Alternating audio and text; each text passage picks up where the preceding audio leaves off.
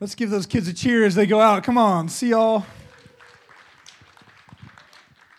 Timo's great, isn't he? Didn't you just love his accent? I just love listening to Timo.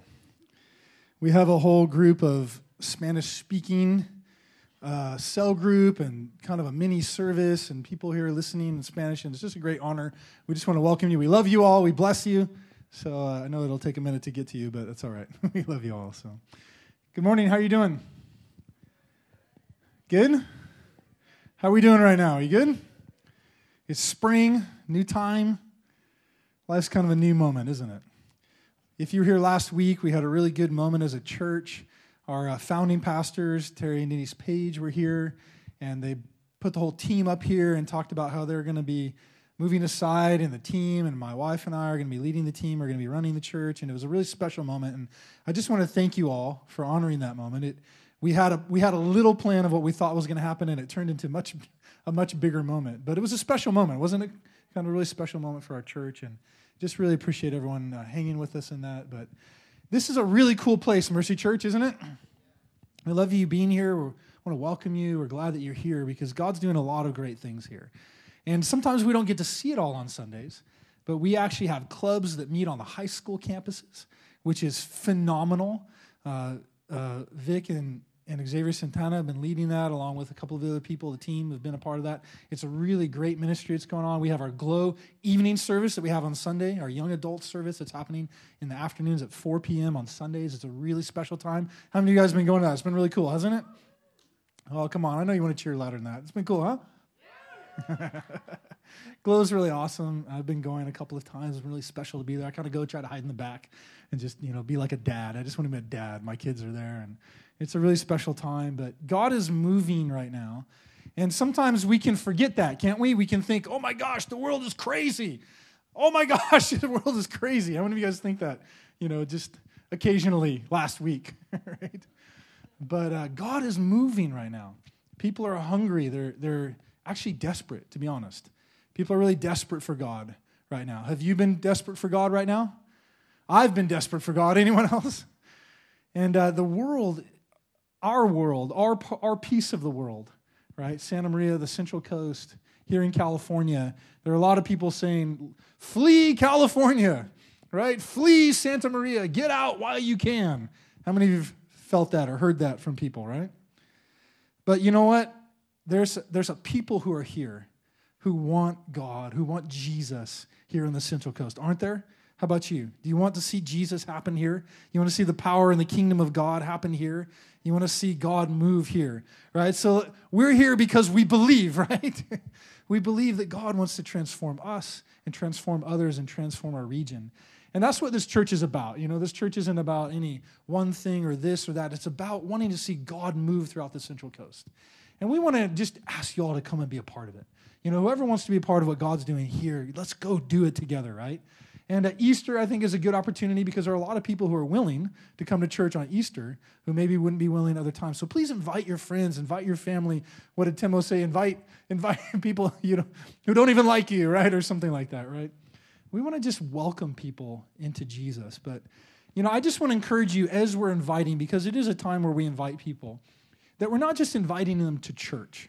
Can I just say that before we preach right now? It's like, we're not just inviting people to church. And I want to just plant that into our minds.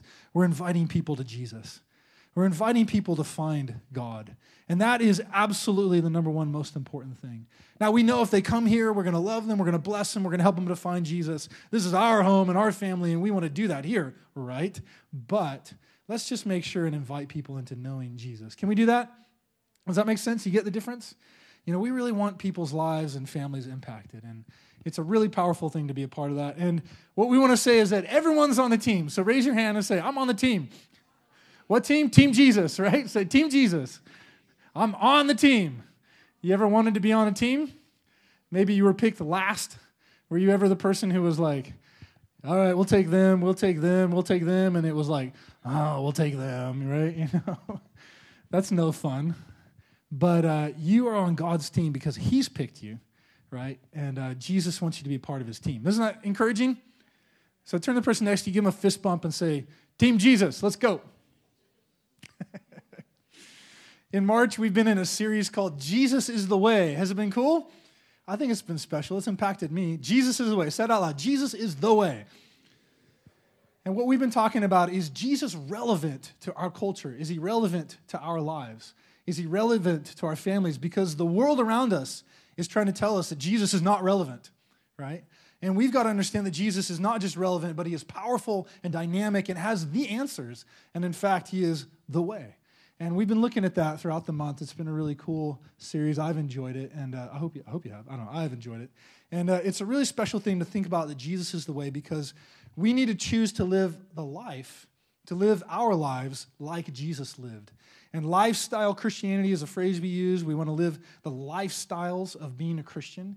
It's not just about you know uh, adhering to some creed or what you just what you think.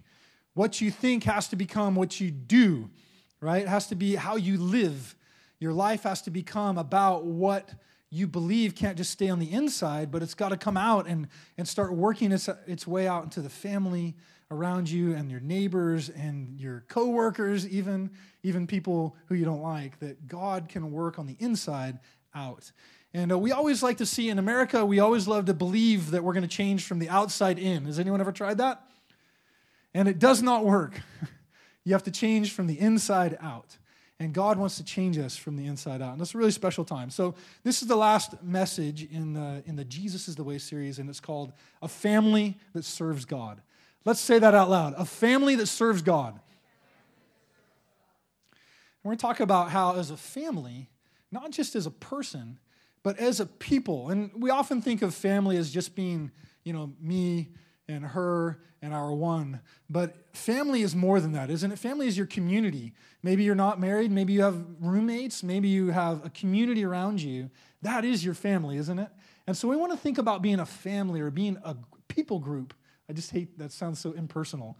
A family, right? A family that serves God together.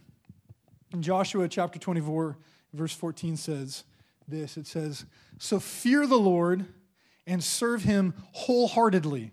I love that word. That's a big word. Serve, fear the Lord and serve him wholeheartedly. Put away forever the idols your ancestors worshipped when they lived beyond the Euphrates River and in Egypt. Serve the Lord alone. But if you refuse to serve the Lord, then choose today whom you will serve. Would you prefer the gods your ancestors served beyond the Euphrates, or will it be the gods of the Amorites in whose land you now live? But as for me and my family, we will serve the Lord. And I think there's kind of a, a stance taken in that scripture, isn't there? Excuse me, it's like, all right, serve the Lord wholeheartedly. But if you're not going to, who are you going to serve? Right? Who are you going to choose to serve? Because you're going to serve somebody. Even Bob Dylan wrote a song like, you're going to serve somebody, right? Maybe the devil, maybe the Lord, but you're going to serve somebody, right? It's an old song, but it, it's, it's a reality in the life that we live is that we're going to serve something. We're going to serve some kind of thinking or some kind of lifestyle. Our life will be about something, right? It will be about what we commit ourselves to. And as a family or as a people, as a group of friends, you have to decide. And I think that scripture is sort of like throwing the gauntlet down in front of us, saying, if you're not going to serve the Lord, then make a decision. Make a decision who you are going to serve. And that happens in tough times. You have to make a decision when things are a little bit tough. You have to make a choice. You call them make or break moments. Has anyone ever heard that kind of phrase? In order to have strong relationships, you have to have make or break moments.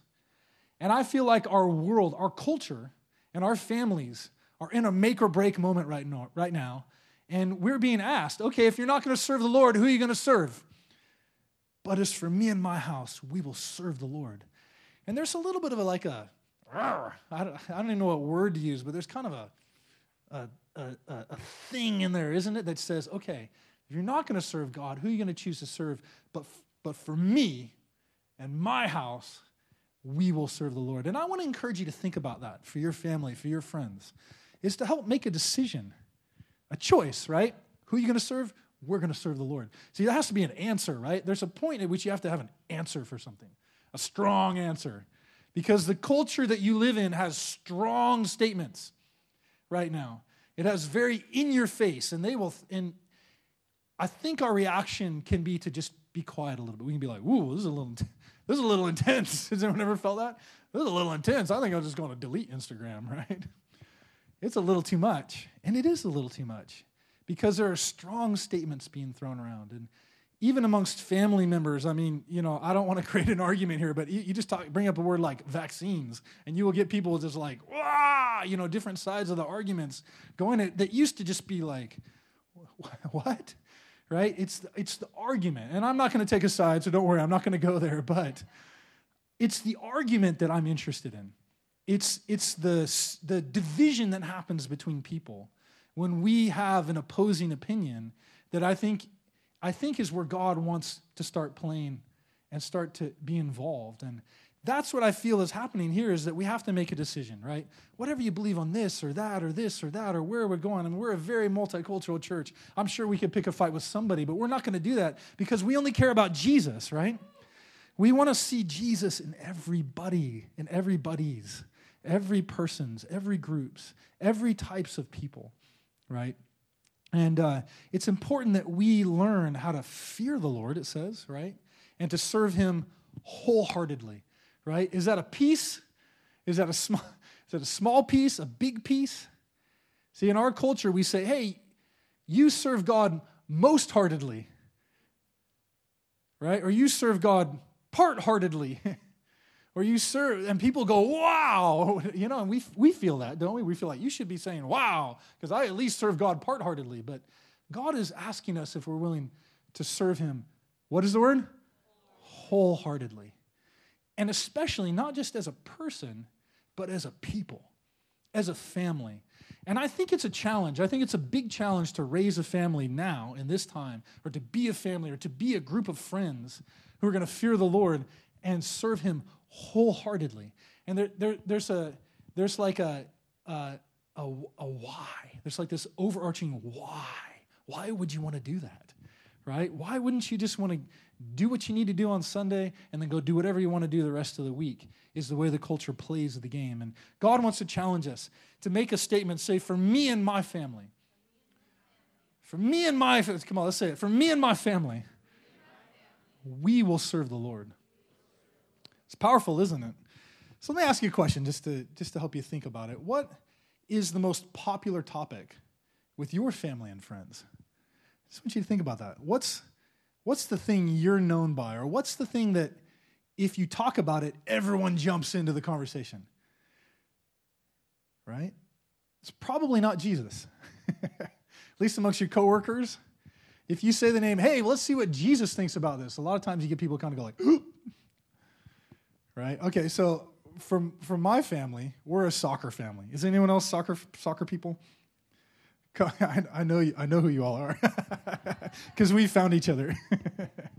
We're a soccer family. I just wrote down kind of a list here of some of the things that we do. All of my kids, we have four kids, and my wife and myself, we all played soccer or, or are playing soccer currently, right? Even as adults, right? My daughter and I referee together. My oldest daughter, we are referees. Oh yeah, we're we're so into soccer, we learn the rules about soccer, and there are people who don't even know those rules. my, my two boys play club soccer, which means they travel all over California playing soccer. What? That's crazy, right? My youngest daughter, daughter is on the AYSO All Star team this two years, right? She's an All Star. That's really great. She's nine, about to turn 10. My wife is a Manchester United fan, and the rest of us are Manchester City fans, which, if you know anything about soccer, means we have very interesting days. We watch Premier League, FA Cup, Champions League, World Cup. We love watching soccer. Right? It's a big thing in our house. And if you start bringing up soccer, you start bringing up anything about soccer, my family will jump in with an opinion because we love it, don't we? Yes. my son's a yo, yeah.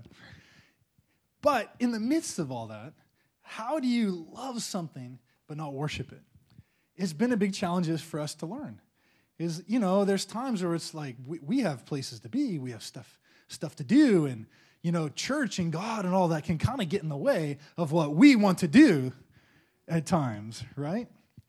And that's very natural in the culture especially if you're a soccer family and you're around other soccer families and we're like no we can't go to that. Why? Oh because we're going to church.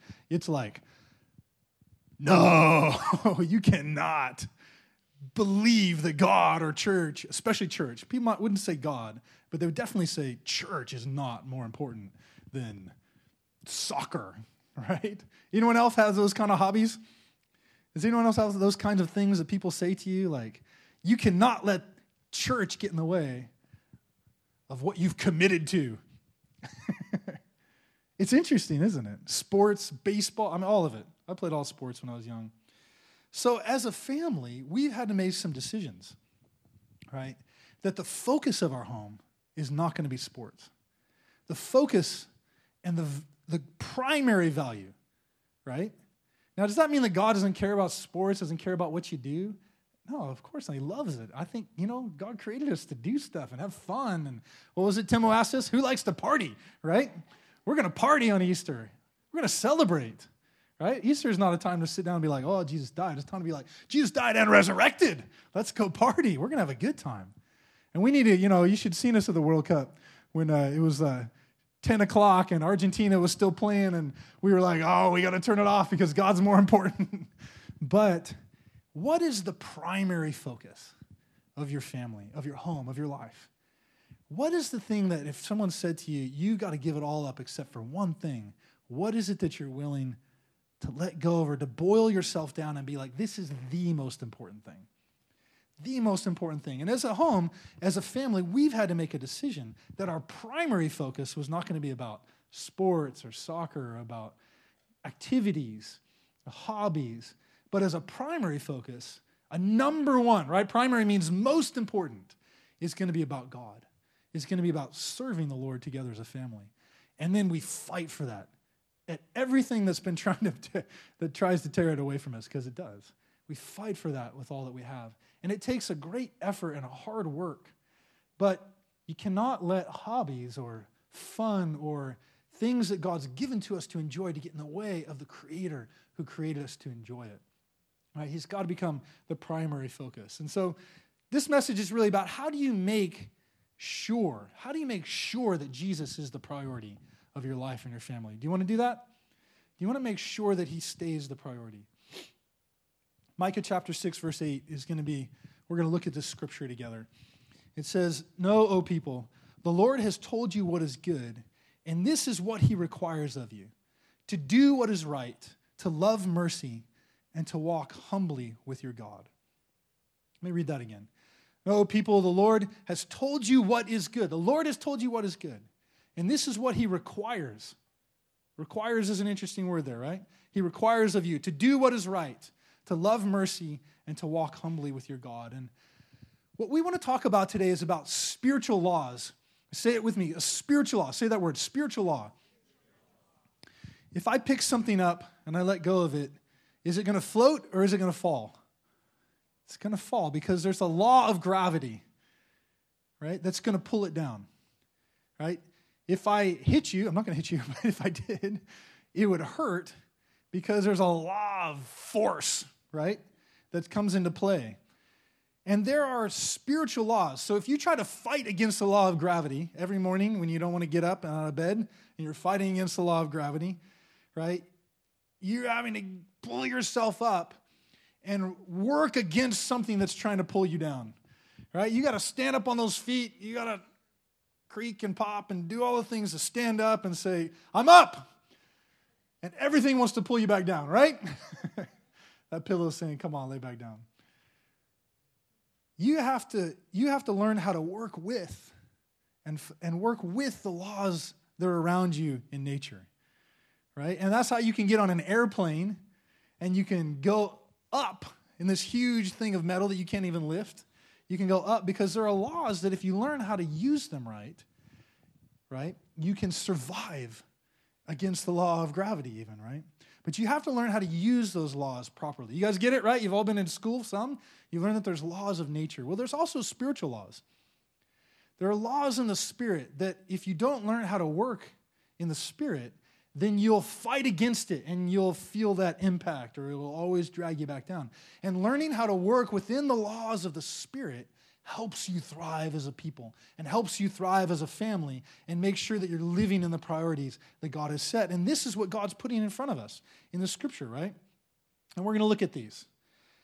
We're going to look at a couple things that are, that are pointed out to us here about how to live in this. But first of all, you got to understand that laws are not suggestions. Say it's not suggestions. so when the Lord says that He requires something from you, that's not a suggestion. That's not like a, hey, if you want to. That's if you are going to live in the right kind of spirit with God, you've got to learn how to understand how to live in God's laws, how to live in spiritual laws. It's something that will happen, whether or not you want it to. It's something that will be active, either in the positive or in the negative. And your family can get caught in that at times. You can get caught in living in what is pulling you back and not knowing how to get out of the grip of gravity, right? instead of learning that God's given us all the great things we can learn. God has the answers. Jesus is the way, right? Jesus is the way, and He has the answers for us to learn how to fly and how to live in ease, right? How to live working against those laws or, or with the laws, if you will, right? To, to see how we're going to fly into, in the Spirit and to live in the right way. And our family can learn that. And above all, in the midst of it, I want to say there is grace. Grace is a law. And grace means that you're trying as hard as you can. God has grace for the times that we fail. He will not punish us, right? Grace means that God is not punishing us for our failures any longer. Under Jesus, He shed His blood, He died on the cross so that we would not be punished, right? But that doesn't mean that we still don't have things to learn, to learn how to walk with God in the right way. You guys tracking with me so far? Did I lose you with the science? Sorry, I'm an engineer. I've got a little science brain. Did I lose you with the science too early on Sunday morning? Are you guys tracking with me? We good? Okay. All right. So the first the first thing that it says in the scripture in Micah is it says to do what is right. Let's say that out loud. Say do what is right. This is what the Lord requires of you to do what is right. And I think sometimes we really fight against that law at times. Because what we want to do is we want to do what we think is right instead of doing what God says is right. You know, I, I used to watch these little videos about these people who would um, go out on the streets and ask people questions.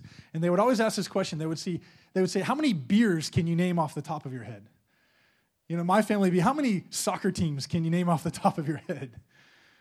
Right? How many football teams could you name off the top of your head? Right? Quite a few? All of them?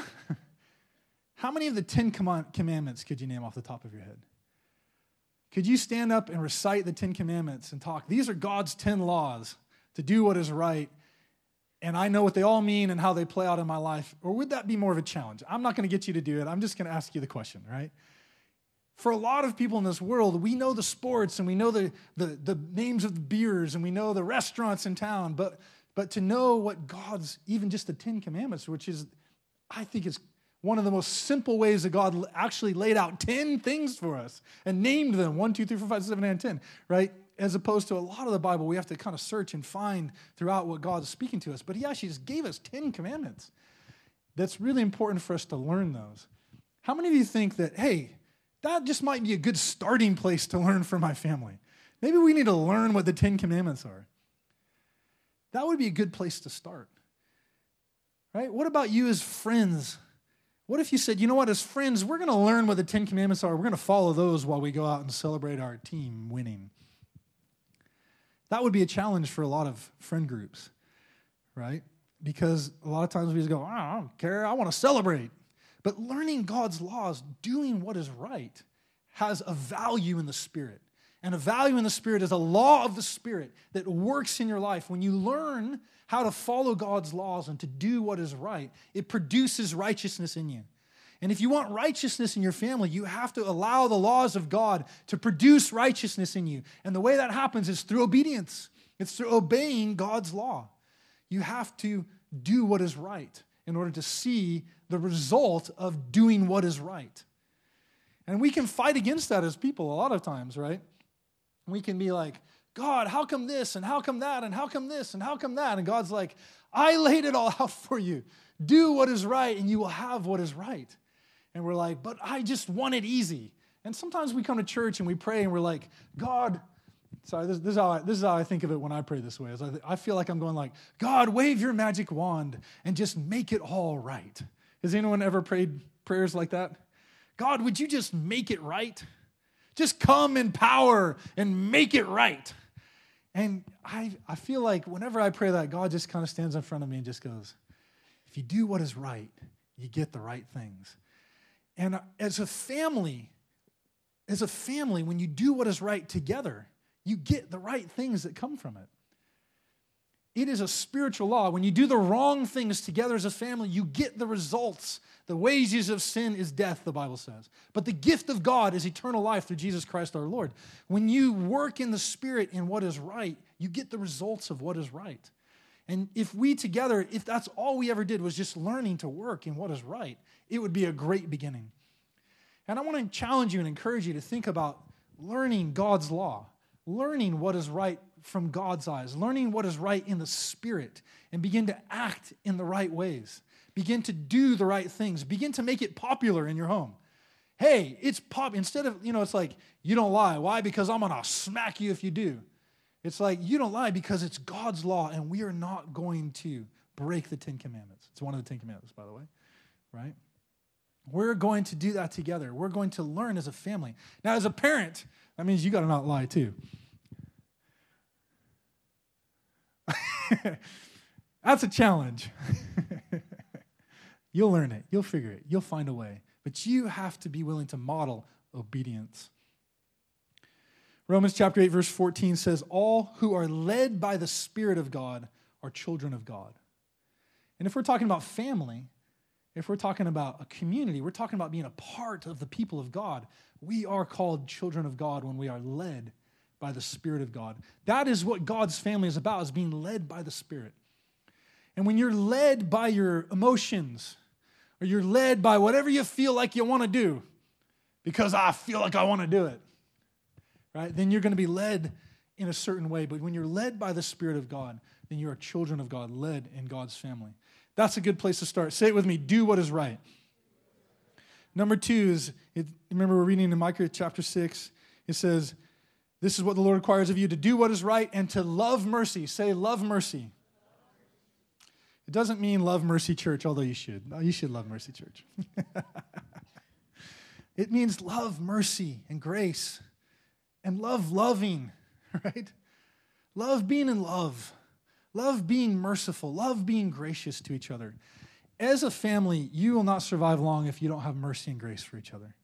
You have to learn how to just be in love with being gracious with each other and having mercy for each other. I was teasing my son the other day. He was giving me a hard time, and I said, I said, being meek is knowing that you could kill someone and not doing it. and he was like, we were just joking. We were joking like that. It was love. Don't worry. I wasn't really going to kill him. But just love and mercy and, and enjoying each other. A lot of times, our families are the place that we forget how to just have mercy and grace and love. We're, my wife and I were talking about it yesterday. We just like we just want to be in love with being in love. You know, just let's just be in love with being in love. Why does it have to go past that? Can't we just be in love and just love being in love? Why does it have to be because or this or what happened and this, that, and do? It's like, let's have mercy and grace. Now, there are things that take time. I'm not trying to make light of things that take time to work through, and you have to work through stuff. That happens. Absolutely. But there's some motivation in it, right, of wanting to see mercy and wanting to see grace. A lot of us prefer judgment over mercy. And I want to challenge you to think about that if that's you. Because I notice that. It's very quick in our culture. It's a very popular thing amongst our friends and our family at times to prefer judgment. Oh, you should give it to them. Oh, they deserve it right? If you talk to a coworker or a friend, you go, guess what happened? They're not going to be like, oh, you're going to be so merciful, right? No, they're going to be like, you should give it to them, right? You should make them pay. And they'll cheer you on about it, won't they? They'll be like, yeah, you made them pay, ha ha, right? Am I right? How many of you ever been the friend who did that to a friend? yeah, make them pay. It's so much fun in our culture and so popular to really be judging, right? And to say those snarky comments on on the internet. I told them. And then, the, you know, they said what? Oh, I'm going to say it back, right? We get caught up in this thing, don't we? Don't we? Uh, maybe I live in a different world you guys live in. Do you guys live in the same world that I live in? Is that the world we live in? Are we feeling, we're just feeling bad because we're the ones doing it? We're all the same. Raise your hand and look around at each other, raising your hand and say, We're all the same. Hey, we're in the right room. Look at the person next to you. Hey, I'm in the right room. Are you?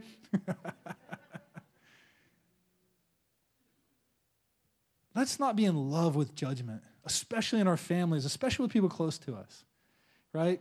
Let's let God be the judge and us be the mercy. Let's us be the love and the grace and love each other. Love each other in spite or because of or in the midst of all of our weirdnesses, because we're all weird in ways. You got to know that, right? If you don't know that, you've never been married.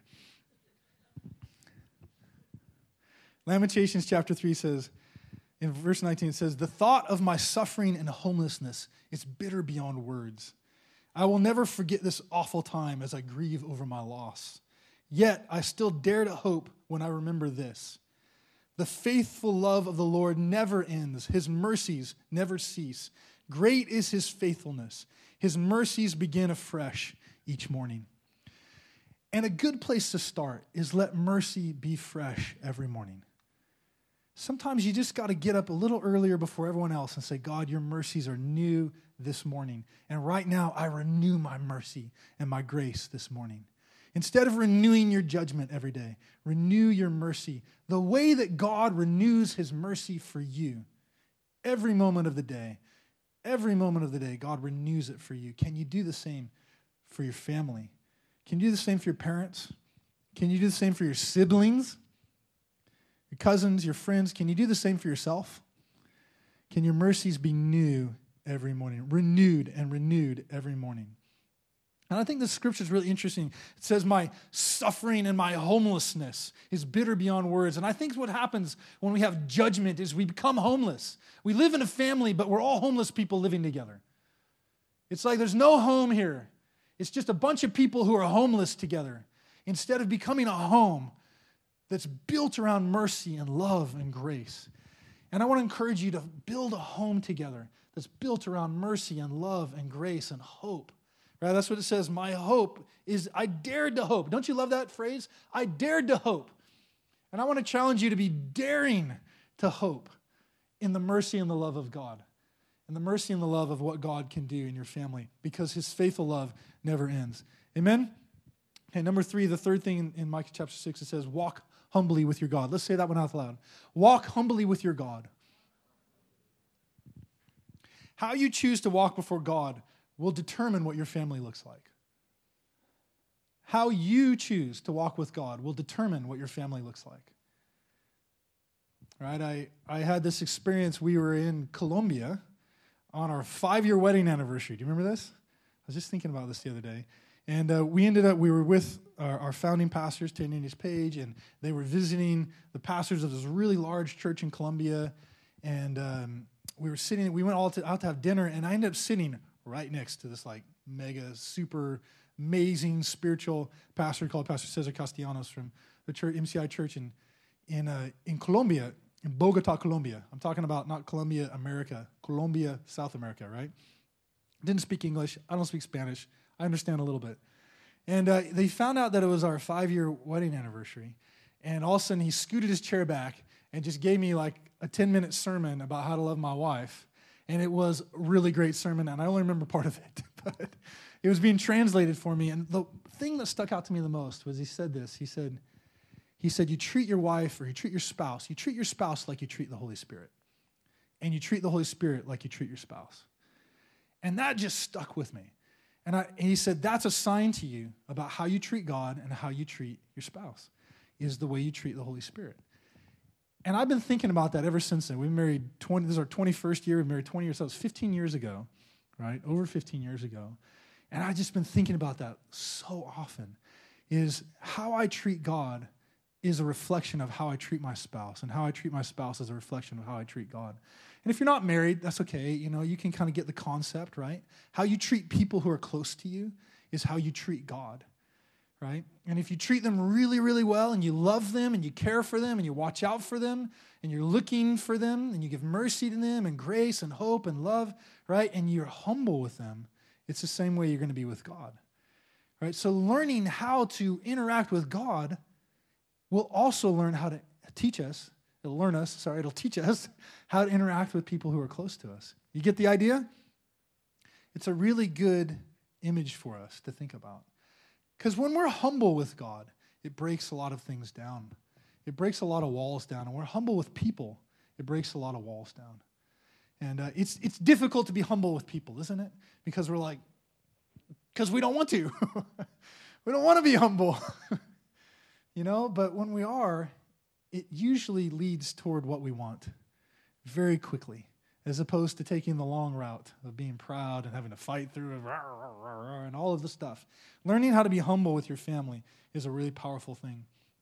If you allow arrogance, especially arrogance before God, to enter your family, it will always be something that holds your family back, right? It'll hold you back in relationship with each other, a relationship with God for sure. It's a spiritual law, right? It's a spiritual law. If you, see, if you read the Bible, it says that God resists the proud, but he gives grace to the humble. So think about that. That's a law that can act in your family, is that God gives grace to the humble, but he resists those who are proud. And you don't want God to resist you, right? You want it to be open and filled with, with love and freedom. When pride and arrogance overtakes you, then offense is so easy, isn't it? When you have a day that you're feeling really proud and really arrogant, it's like everything can offend you, right? You're like, ah, right? You know, everything, yeah, this somebody said this, or they, and everything can be really offensive. But when you're being humble, it doesn't matter what's thrown at you. You can just like, it's okay, I love you. You ever have a day like that? You're like, wow, that was good. And then usually, like the next day, you're like, oh, I'm done. ah, it's on now. You know, it's we have those moments, don't we? I'm describing my life. It sounds like you identified, huh? you know, we can be really easily offended before God, too, can't we? We can be offended by church. We can be offended by people in church. We can be offended by people saying certain things or meaning, well, what did they mean by that? We can be really easily offended by things. And God wants to help us to learn how to not be easily offended by each other, by what God's trying to do in the world, you know. We can really carry ourselves like as if it's an offense against us. But when we make a choice to commit to God with all that we have, with humility, not just individually, but as a group, see, as a family, when you make a decision as a family, we are choosing to be humble before God, right? You're choosing a spiritual law before God that, in, that enables something in your family that's so beautiful where together we are doing something that's right together. Even if that's only place you start. Together we are choosing together that we are going to be humble before God. It does something in your family that allows you to be on the same page spiritually, that allows you to move in the same direction spiritually, that opens up life and freedom for your family. And I want to encourage you to think about setting that as a law in your family. For me and my house, we will serve the Lord. For me and my house, we will be humble before God. It does something powerful in you and in those around you. Deuteronomy, Deuteronomy chapter 11, verse 18 says, So commit yourselves wholeheartedly to these words of mine. There's that word again, 11. Wholeheartedly to these words of mine. Tie them to your hands and wear them on your forehead as reminders. You want to get some tats? There you go. Tie them to your hands and wear them on your forehead. Don't do that. I'm just kidding. Teach them to your children. Talk about them when you are at home. What did it say? Let's read that again. Teach them to your children. You want to know what God thinks about what you should educate your children? Teach them to your children. Teach God's laws to your children. It's very clear. Verse 19, say it with me. Teach them to your children. Talk about them when you are at home and when you are on the road, right? What games are you going to play while you're carpooling or while you're going on a road trip? Talk about them while you're on the road with your friends when you're hanging out. Talk about God's laws. Talk about them when you're going to bed right? My wife always lets go, hey, honey, one more thing I want to tell you. Like, ah! talk about but we also talk about God. We talk about God's purposes. What's God doing? Talk about them when you're going to bed, right?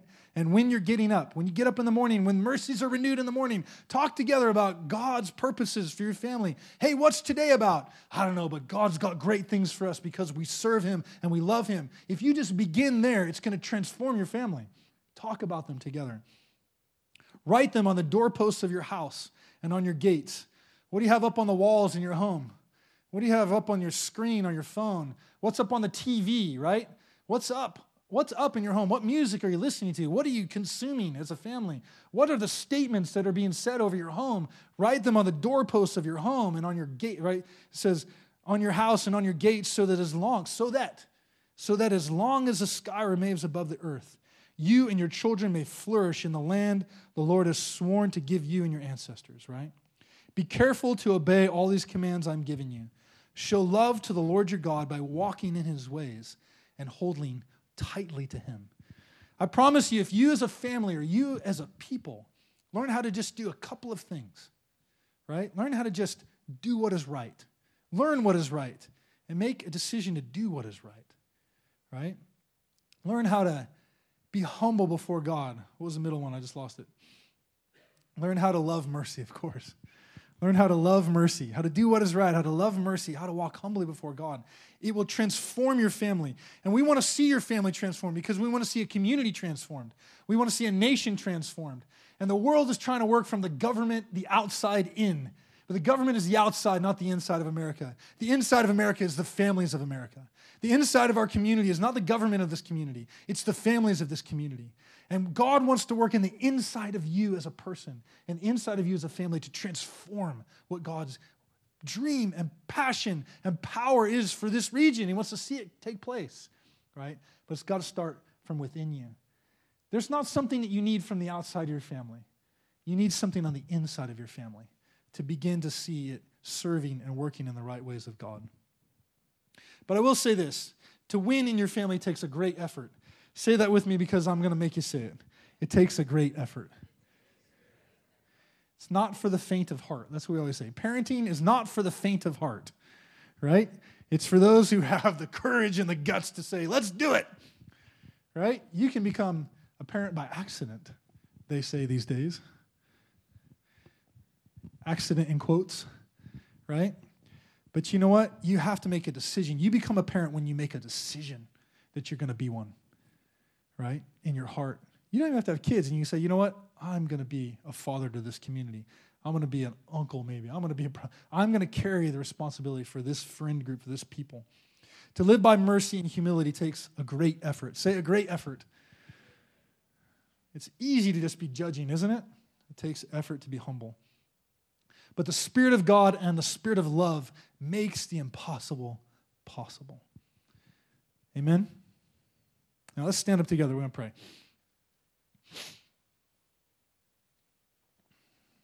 We're going to pray for ourselves. We're going to pray for our families. We're going to pray for our community. And we're going to respond to this message because many of us need a family reboot, right? We need our mind rebooted about our families. We need new habits, new values, new purpose, new decisions. Our decisions need to be centered around God not just centered around what came before. I just want to reread that first scripture. Joshua chapter 24 says, So fear the Lord and serve him wholeheartedly. Put away forever. You get it? Put away forever the idols your ancestors worshiped. Doesn't matter where you came from, doesn't matter what your parents did or didn't do. Doesn't matter where you came from. Put away forever the idols your ancestors worshiped when they lived, right? Serve the Lord alone. For me and my family, we will serve the Lord. Let's begin there today. I want to encourage you just, if you feel comfortable do that, just close your eyes with me. We're going to pray about our families. If right now, if you want to look at your family in your mind, or however you want to do that, you want to think about your family, and you want to begin to pray for them, I want to encourage you to think about laying aside the things that were wrong, putting them aside forever, putting them away, laying them aside. Maybe there's been deep pain in your family. Maybe there's been adultery, abuse, suffering, hurt, abandonment, abuse, rejection. Real and deep issues. A good place to start is to put them away. And I want to encourage you to take those things like you have them in your hand. Once you take them as if you hold them in your hand, and I want to encourage you to present them before God right now with me. Say, God, this is where we came from. This is what was in the past. This is what's happened before. But Lord, right now, I present it up to you, God. And I ask that as you died on the cross, that it would die with you. And that as you rose again from the dead, that my family would rise again into something new. My family would be able to let go of what was and instead to live in what is right. Maybe for the first time in our history, or at least in my lifetime, Lord. My choice for me and my life and my home and who I am, we will serve you, Lord. And right now, I let go of what was. If you want to do that with me, just say it to God. Say, I let go of what was in the past. I let go of what came before. And I put it away forever. It's not a part of me. Right now, I make a separation. Just, just do that. Why don't you just remove yourself from those things? Right now, I make a separation from the drug abuse. I make a separation from alcoholism. I make a separation from sexual sin. I make a separation from the words painful words that were spoken. I make a separation from those things right now in the presence of God. And I make a declaration that over my home, we are separated from what was in the past. Maybe you just want to let it go. You know, I don't know how you want to do it. Just let it go. Just let that stuff go and say it goes to Jesus and it dies at the cross. And today, we're made new. Today, I am made new. Today, my family receives a new hope. And if you're having trouble hoping, just say, I dare to hope. I dare to hope that God can do something new. I dare to hope right now. Say it out loud if you need to. Say, I dare to hope that God can do something new in my home, in my lifetime, in my life, in my family. I dare to hope, God, that you can do something in me. Lord, Lord Jesus.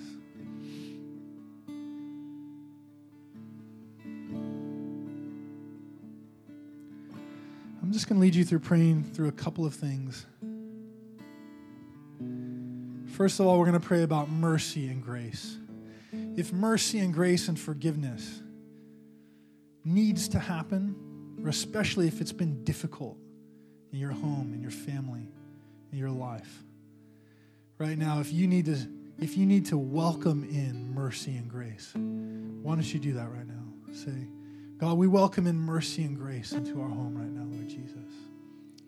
We welcome in mercy and grace and hope and love. I welcome it into my home, Lord. I welcome it into my life and into my family, Lord. Let your mercy and grace be new every morning, Lord, in my life. I want to renew mercy and grace. Maybe you just need to put your hand on your heart and say mercy and grace and hope and love.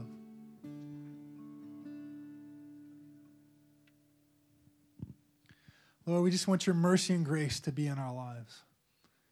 We want your mercy and your, your love and your hope.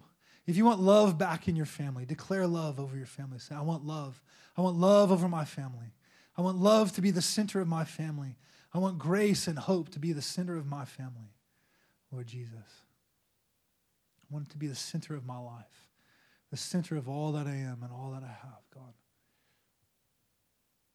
And we want your mercy and your love in our lives.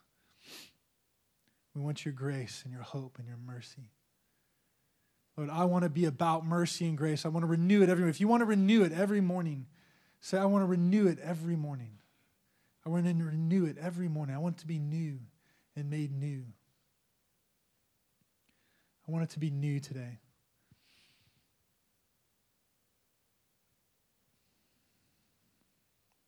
Okay, we're going to proclaim the power of the blood of Jesus Christ over our family. Let's do that. Let's declare that the power of God and the blood that was shed at the cross and the power that breaks what the enemy has brought into our home is going to declare it. Let's declare it. Let's say we proclaim the blood of Jesus Christ over our family, over our home, every over person, over every person in our home, or every person in our lives, or every person in our family, all of my friends. God, we declare the power of the blood of Jesus Christ. We declare your power and your authority and your hope and your blessing and your life, Lord. We declare the blood of Jesus Christ that breaks every bond, that breaks every authority that's come against our lives, that breaks everything that's been a spiritual problem in our life, Lord. We declare the power of the blood of Jesus Christ over my family and over my home. Lord, we declare the power of the blood of Jesus Christ is over my home. And uh, just remember, as you declare, just remember what happened as they painted the blood of, of the, the, the animal over their doorposts. And it meant that the spirit of death could not come in and rob from them, but they had to stay within and under the power of the blood of Jesus and stay within and under the promises of God. And we choose to stay within the promises of God right now. I choose over my home that we're going to stay under and within the promises of God. We stay. We declare it over our home. Can we declare it? Say, I declare it over my home that we're going to live under the power of the promises of the blood of Jesus Christ. That we're going to live under it. And we're going to operate under the rules and the rights of Jesus. We're going to live under the promises of God. And with that, we're going to submit to obedience. Maybe you need to do this as a family. If you're standing with your family or you want to get with your family, if you want to do this, you don't have to. Maybe you need to go home and do this.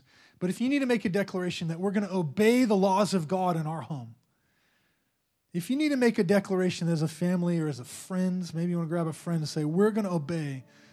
We're going to obey God in our lives. We're going to obey God. Let's make a decision today and say, God, we commit to you that we're going to learn your laws and we're going to obey your laws. We're going to do what is right. We know that grace and mercy covers over us, but we are going to obey what is right, Lord God. We're going to submit to you. Maybe you as a person need to submit. Maybe you've never actually submitted to God's rules and God's laws. God, we submit to obedience. We obey your rules, Lord. I make a commitment. You want to say to God? Say, I make a commitment to obey under grace, but my heart is to obey. And I'm going to give a great effort. Let's say a great effort. It's not going to be a moment, it's going to be a great effort, God, to become obedient to your word.